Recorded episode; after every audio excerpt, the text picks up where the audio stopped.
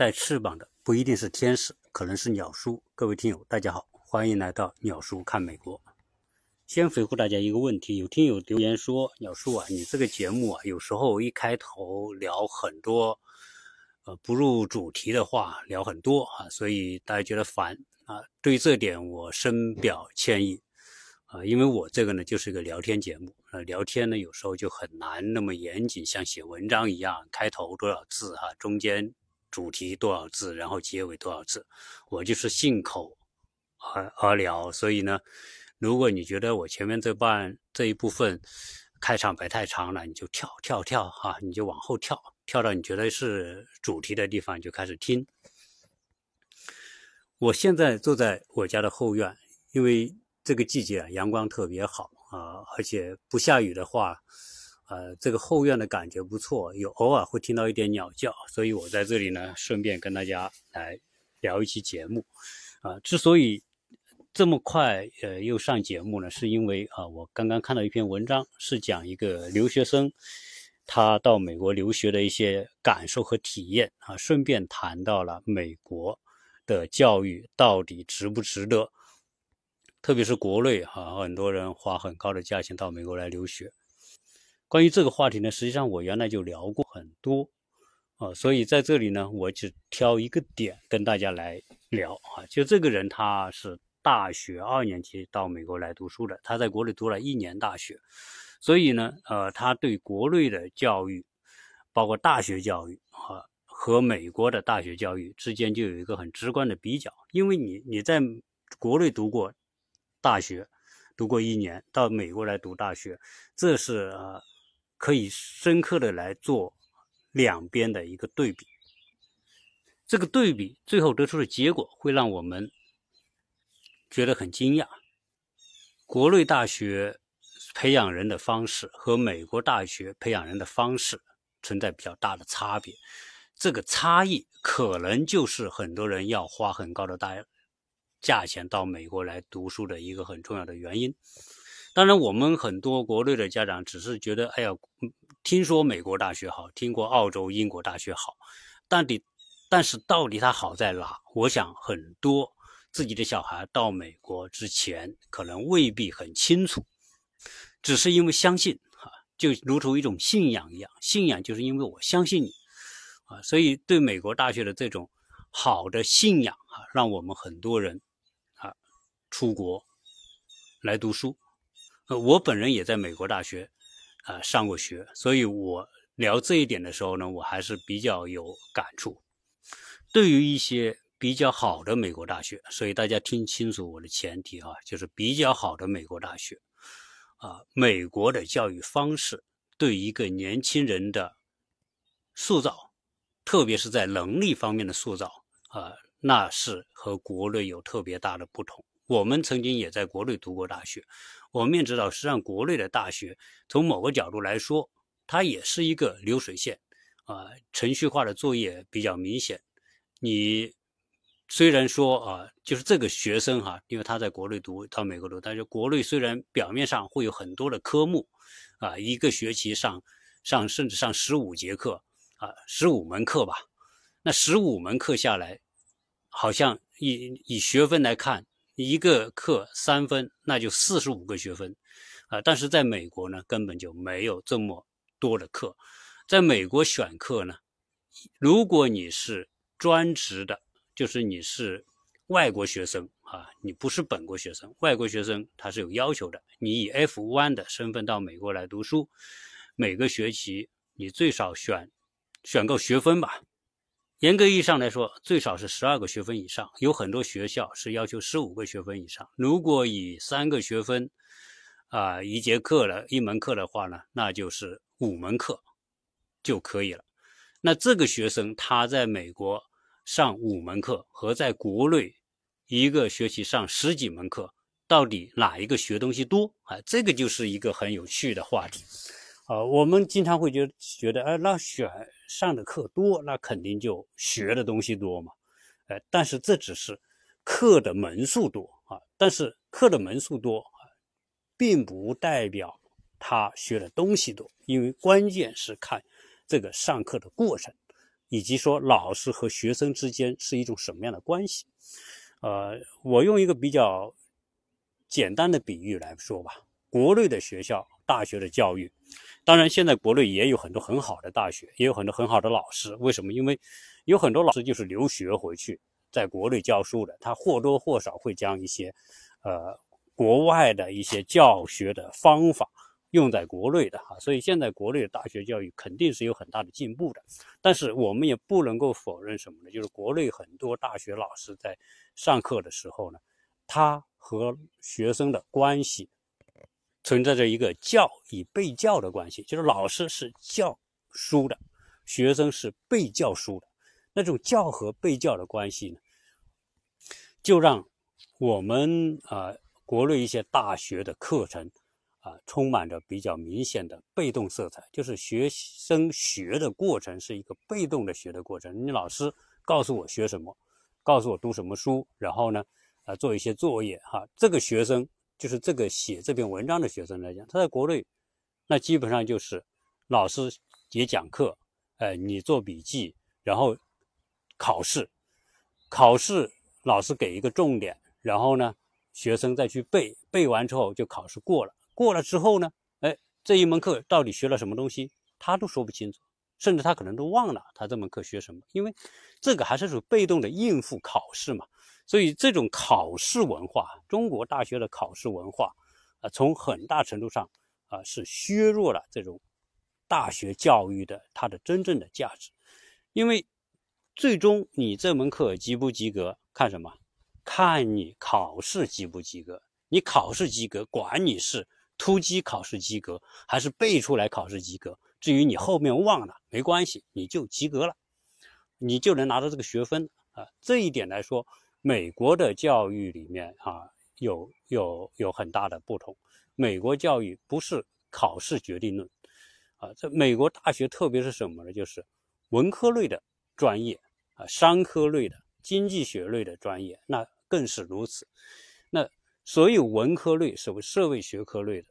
它的很多的都是思辨型的一些学习方法，你比如说给一个题目给你，你要就这个题目去写一个啊论文吧，但你写这个论文要干嘛呢？前提是你要阅读很多的书，然后就相关的论题，你去你去通过阅读这些书，你去分析这个问题。那么对于这个老师而言，他给出了你这个题目，他并没有标准答案，啊，大学教育的意义就是探索，就是说，啊，就一个问题，你可能找出很多的解决方法。所以没有标准答案是最好的教育，这是我一直推崇的。开放式教育，没有标准答案的教育是最好的教育。啊，当然在讲到没有标准化教育的时候呢，就顺带讲一下我现在在。给学生，给国内的学生通过视频上，啊，思维绘画课啊，就是典型的没有标准答案的教育，呃，那有些家长说，呃，有些学科呢，你必须有标准答案呐，比如说数学、物理、化学这些理工科类的，基于数字的逻辑，那你必须有一个标准答案嘛？对，这肯定是是是对的啊。但问题是，在理工科类的学习当中，你的结论有可能是有标准答案，但是你获得这个结论的方法是没有标准答案，啊，所以从这一点来说，这个理解就特别重要。理工科类，你去探索一个问题的时候，你可以有不同的方法，而美国大学里面，从某个角度，他就鼓励你通过不同的方法去寻找一个答案，啊，所以不同的方法。这就是一种开放，啊，它不会局限于你必须用这个方法，或者是啊不能用那种方法，所以这种不追求标准答案的教学，是一种比较高层级的，而且呢是一种主动性的教学。这一点我必须说清楚，啊，就是学生和老师的关系。当老师要求你解决某一个问题，或者甚至老师连问题都不给你。就让你自己去找一个问题，可以吧？那就更彻底了。你自己去这个科目，你想写一个什么题目，你自己找。你自己找一个问题出来，然后呢，你自己再通过大量的阅读去找出你认为的答案，那就是变成一个特彻底的开放和没有标准答案。那至于怎么来评判你写的这个论文好与不好呢？哎，这个时候你的论文好与不好是看你自己所找的问题。以及你解决这个问题的逻辑是不是合理？你只要你的合计是你的逻辑是合理的，能够支持你的答案，你就是一个好文章。所以，在美国大学里面啊，这个阅读是特别重要。我在过往谈到美国留学的时候，一直跟大家讲啊，阅读能力是超级的重要。在美国，不管是文科、理科类，老师都会给你很多的内容去阅读。甚至推荐很多书给你阅去阅读，所以你阅读要求很快的速度，啊，同时要有方法，啊，所以在美国呢，从中学开始就会要求学生培养很好的阅读习惯、阅读能力，通过快速大量的阅读去找到你解决问题所需要的那些素材。我我现在在给学生上课，比如说我说你画一个太阳，对吧？那这个时候呢？我不会拿一个太阳的图告诉他，哦，这就是太阳，你这么画，那大家就觉得，哦，那你给的那个图就是标准答案啊。现在我没有不给一个图给他，就告诉他你画一个什么样的太阳，你心中的太阳。这结果呢，十个小孩画出来就十幅十个不同的太阳。如果实际上在美国如留学，如果一个孩子真能做到这样哈，认真的理解美国教育的精髓。美国教育的精髓就是让你主动去发现问题，去解决问题，啊，如果经过四年的训练，能够基本上做到。实际上，美国大学四年教育里面，前面两两年哈是通识教育啊，这个学生也讲到，前面两年是基础教育、基础课程啊。我在美国大学上课的时候，他教你选的那些课程，就是说他有一个很大的课程的池子啊，很多清单。这些清单里面，它列出一个大的规则，比如说，历史科你必须选两门，然后数学你要选多少门，呃，化学要选多少门，就是说，这通识教育，美国大学通识教育就是说，呃，在一个大的范围里面，你要选够多少门啊？这些这些课程里面构成多少学分？你只有前面两年做，这就这也是你的必修课。虽然你可能不喜欢，比如说化学我不喜欢，哎，但是呢，它在化学里面有很多类别，你找一个相对喜欢的课程，所以这样一来呢，就你前面两年所涉猎到的一些知识的内容啊，就不会非常狭隘的规定在某一个领域里面，啊，而且呢，呃，比如说他说历史课，历史你要选两门课啊，我们原来也学，我我要学啊世界历史，也要学什么什么其他的国家的历史。那历史呢？这个范围特别大，可能有几十门课啊，比如说各种啊细节的历史啊，嗯，那各个国家的历史啊，各个年代的历史啊，你一列几十个课程，你可以在里面选两个，这个就不难了嘛。你选两个你自己感兴趣一点的课程。通识教育啊，也不是说这种课程你就特别容易过，如果你不用心，你也过不了，因为什么呢？他同样是要给你一个书单，然后要给你题目，要你大量的阅读，通过阅读去找问题啊，然后再去做一些论文等等。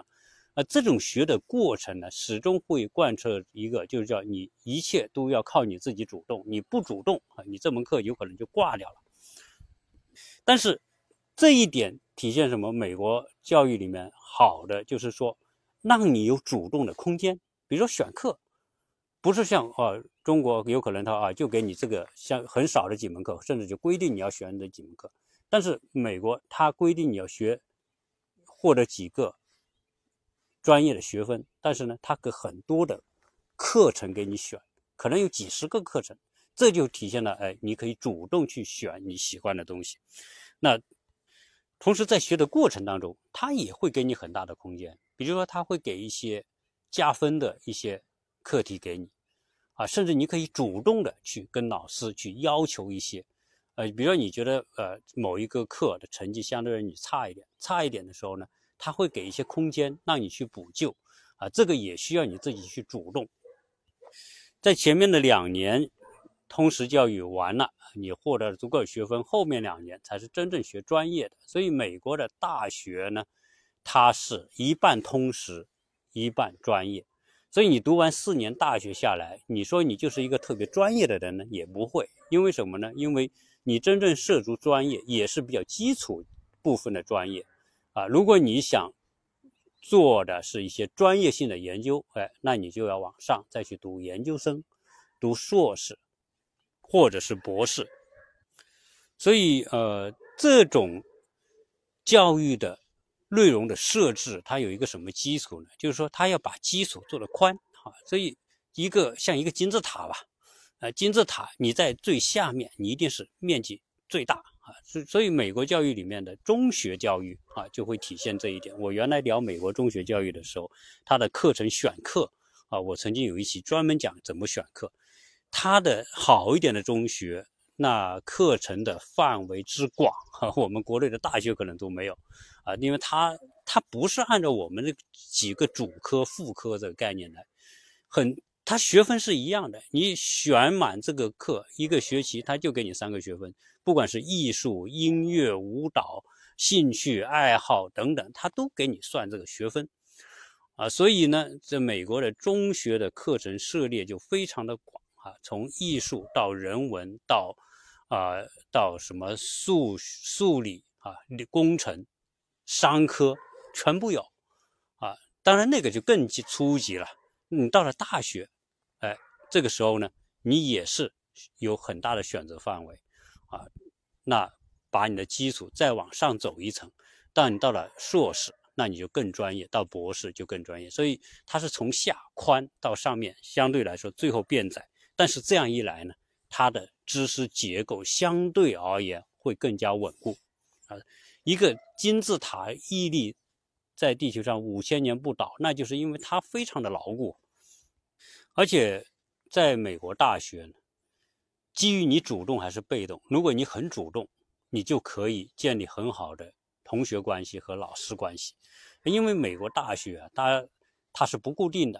都是走班啊，上一节课大家可能聚在一起，一下课大家都跑了啊。如果你想跟某某同学建立好的关系，你要主动去跟他们联系。比如我在大学里面，哎，我想跟谁呃多多靠近一点，那我就经常主动去找他们说话。有时候你不找他说话，他也不找你说话啊。这样一来呢，你就可能可能你几年下来你也没几个朋友。如果你要主动的话，你每个同学都在课间时间啊啊跟他们聊聊天，课后约他们谈点什么事。你谈的多了，大家就熟了。这个都取决于你是否主动。你跟老师关系也是一样。如果在在美国很重要的是一个推荐啊，不管是上大学啊，申请大学要推荐，那你找工作要推荐。那推荐谁的推荐信最好使呢？就是老师的推荐信最好使。那怎么样让老师能愿意给你写推荐信，而且写出很好的推荐信呢？那可不是说你坐在那里每天都不跟老师接触，老师怎么给你写推荐信？那取决于你只主动找老师嘛。你找老师，因为美国大学的老师呢，他每个星期都有两个时间是规定的哈，他要坐在他的办公室里。那学生有什么问题，你就去约老师，然后去找他谈啊。这这也是建立师生关系的一个很重要的一个条件。那么我以前哈有一个课程，我也是这么做的。上课第一，我是坐在老师最中间的位置，所以这一点是特别重要。就是你，你进到教室的时候，一般呢，你这门这个老师的课，呃，相对是固定的同学，那你上课你选位置很重要。比如说你可能选在坐在边上，可能坐在后边。以我个人的习惯，我就一定是坐在最中间的位置，坐在老师最靠近我的那个位置。为什么呢？哎，他一眼就看到你嘛，那每天都看到他，对你印象就深嘛。第二呢，就是找老师。啊，我经常有不懂的，我就找老师，跟老师聊天。啊，你去找老师跟老师聊天，在他的这种接待学生的这个时间里面呢，哎，你随便聊什么都可以，可以聊课上的问题，你可可聊课外的问题，也可以探讨，跟他一起去探讨问题。如果你经常约这个老师聊天的话，那就老师对你的印象就会特别好。如果你在聊的过程当中还能够谈一些很独到的见解。哎，他对你印象更深。哎，你在这个过程当中还能展现一些更独特的东西，比如你自己做的一些思考啊，一些发明啊，一些创作啊，一些啊，甚至跟课程没关系的东西啊。比如你是数学老师，你跟他聊，哎，你跟他谈艺术，你谈的很很很有感觉的时候，他也会给你留下特别深刻的印象。这些东西一点一点叠加，就像画画一样啊，最后。你每做的每一个动作，就是你添上的一笔。最后呢，你就在脑子学生呃这个老师的大脑里面画出来一幅你的你的形象。而你的形象由于很主动很好，那老师给你写推荐信的时候，他就会把这些平时跟你接触的这种感受写出来。啊，实际上这个是最重要的。很多人到美国读大学根本就不知道这一点，而且也不去用这一点。你要想想，你要考一个好。高分可能不那么容易，但是你如果懂得设计和老师如何建立关系，那你你一个学期下来，而且呢，你根据你自己学什么专业，未来你在你专业领领域里面获得你的专业老师的强力推荐，那是最有力、最有力度的，甚至比高学分还重要，对吧？你你你懂得这样的话，你就可以去做。啊，你这个学习，你比如说你读大四年大学，你选那么两三个，啊，特别重要的专业的老师，你跟他建立关系，啊，然后呢，最后请他写推荐信，这个时候你出去找工作，你有他们的推荐信，那是特别有说服力。美国老师写推荐信，一般情况下，哎，他没有必要去美化你，啊，他一定是写真实的东西。如果你跟他接触小，他甚至推荐信都不愿意给你写，没什么东西可写。你跟他接触多，他可以写，而且呢，他要对他写的推荐信是负责任的。啊，这一点来说，我觉得美国，如果说大家说美国还是一个诚信社会的话，推荐信是其中一个方面，因为他写的推荐信，他写这个学生怎么怎么主动啊，怎么怎么思考啊，怎么怎么啊，善于解决问题啊，啊，写完。他要签名，同时他要留下他的电话号码的。那这个时候，比如说你去找工作，你拿到这个推荐信，找一个工作单位，工作单位啊，看到你的推荐信，老师写的推荐信之后，呃，老师有电话，他可能就会抽查，打电话去跟这些老师沟通，这个学生是不是是怎么样怎么样。那这个时候能够认证证明到他的推荐信是真实的。所以这是在美国。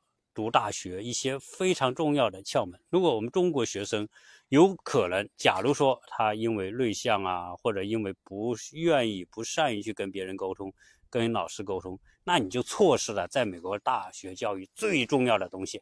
特别特别是如果你还想，呃，美国大学之后读完之后在美国去工作，在美国找工作，那这个就尤其重要。好，我说了这么多之后，大家觉得，哎，那美国大学是不是就一定比？中国大学好了啊，这个我仍然是要一分为二。中国有中国大学的好，美国有美国大学的好。美国不是所有大学都好，美国有相当一部分大学就是很普通的大学，可能老师的素质各方面也是相对来说啊普通啊。那你能不能学到东西，还决于取决于你。所以，呃，写这篇文章的这个同学呢，他给了一个建议，说。到美国适不适合到美国来读书？他认为可能只有一部分同学，国内的同学适合到美国，一部分可能不适合。那哪一部分适合到美国呢？呃，我觉得他这个建议也很好。首先，你到美国来，你就脱离了自己国内的家庭，甚至父母也没跟着你来，没跟着你来，你十八九岁、二十岁到了一个异国他乡，啊，各方面环境什么社会的规则各都不一样。这个时候呢，如果你这个学生是有很好的自控能力，有很好的主动精神，啊，有很好的啊去去跟别人去相融的这样一种能力，你到美国来是可以的，因为没人管你。美国，你你也可以做很多事情。如果是比如说啊玩游戏啊，或者是一些个人兴趣爱好啊。啊，没人管你，那你有可能说你的学习能不能过？因为美国的大学不是那么轻松的。美国大学的毕通过率、毕业率是不高的，越好的大学要淘汰一部分人，那就变成什么呢？变成说你这个教授他总是要淘汰一些呃学习不主动的啊，或者他认为不是优秀的，那他可能就给你的分不高，你的分不高下来，最后可能你就成为淘汰的对象啊。所以美国大学学习不是那么轻松的啊，不像中国大学容易应付啊。啊，反正弄个弄个弄个考试通过，然后毕业这个没问题。但是美国真不是，美国大学有时候啊，你看见美国大学老师很好，很亲切，很什么，但是他铁面无私起来也是没办法的啊。你他也不会因为同情你啊什么样，他他不会轻易这样。所以呢，你完全取决于你自己能够啊，能够完成。他要求你做的那些那么多的东西，大量的阅读啊、写作啊等等，甚至还有团队合作啊、去演讲啊，这些东西都会给你压力的。我们如果没有经过很好训练，上台演讲那就很紧张，话都说不出来，对吧？那这些东西都会要你要花时间去做。所以，在这边一个好的大学啊，要要获得好的成绩毕业，真不是那么简单。如果你的自控能力不够，你把大量的时间拿去玩、跟交友，然后做那些跟啊没跟学习没关系的东西，然后你就学习就可能毕业不了，甚至可能跟跟坏不同的人之外，你可能还还对吧？最后就又又走向一些啊犯罪啊或者其他的道路，对这个就就不值得了。所以来美国来的这些家长一定要知道你的孩子是属于哪个类型的，自控能力很强，自我要求。很上进等等，如果是这种有内在的控制力和驱动力的这种孩子到美国来，我觉得会比在国内学到更多的东西。这是大概率是这么一个概念啊。如果如果孩子是自控能力不够，啊，自己的内在的动力也不够，做什么东西都被动，那实际上这种情况来到美国，除非他能够自我改变。如果他不能自我改变，是抱着这样一种状态来美国读大学，我觉得就不值得啊。当然，这也是那个同学所给出的建议啊。所以，关于呃出国留学这个话题啊，我原来讲过，二零二零之后还值不值得出国留学啊？当然，我还是认为，不是说二零二零之后就不不值得出国留学，还是因人而异。那关键是看啊。我们要出国的这个学生，他自身是哪一种状态？如果是我们刚才讲的那种主动有内在的驱动力，有很强的自控能力，知道自己的目标来这边要要什么。如果是这种孩子，我觉得可以放他到美国来读啊，一定对他的塑造是大有帮助的。否则啊，还不如留在国内读书来的实际呢。有很多家长啊跟我联系。说，哎呀，我小孩想到美国来留学，能不能帮到他啊？我想跟大家说呢，啊，我肯定是可以帮到大家，但是呢，我不是做这个生意的，就是说，我大家说帮是不是那个做中留学中介什么的？实际上，留学中介到处都有，但是我个人认为，啊，留学有几种途径：第一，你自己找，自己联系学校，自己申请，自己弄；第二，你找一个美国这边的中介啊，不要找 国内的中介。我我说这个哈，有可能得罪一部分国内的留学中介，因为国内的中介啊，他会制造很多信息不对称，以及制造一种这种不对称带来的压力啊，然后让你目的是让你多付钱啊。我觉得我觉得没必要哈。如果是真的是你要找一个中介啊，可以找美国的。如果你真的需要，我也可以给你推荐啊。但是我不是做这个生意的啊，但是我希望能够帮到我的听友。呃，有很多东西我能解答，我给你解答。有有有很多操作层面的东西，你比如说要联系学校什么，我就推荐一个中介。啊，你跟中介对接，然后呢，呃，你该付他什么费用付的。但是美国的中介的收费的方式，我觉得比国内的中介一定要更更合理，更啊不会那么浮啊。这是我个人的啊建议。那么关于这一期呢，呃，跟大家分享这么多，希望对大家有帮助。想加我微信的听友，加幺八六零七三幺八二零零，然后啊，你注明是听友，那我就会加你，然后把你拉到群里面。这一期跟大家聊这么多，谢谢大家收听。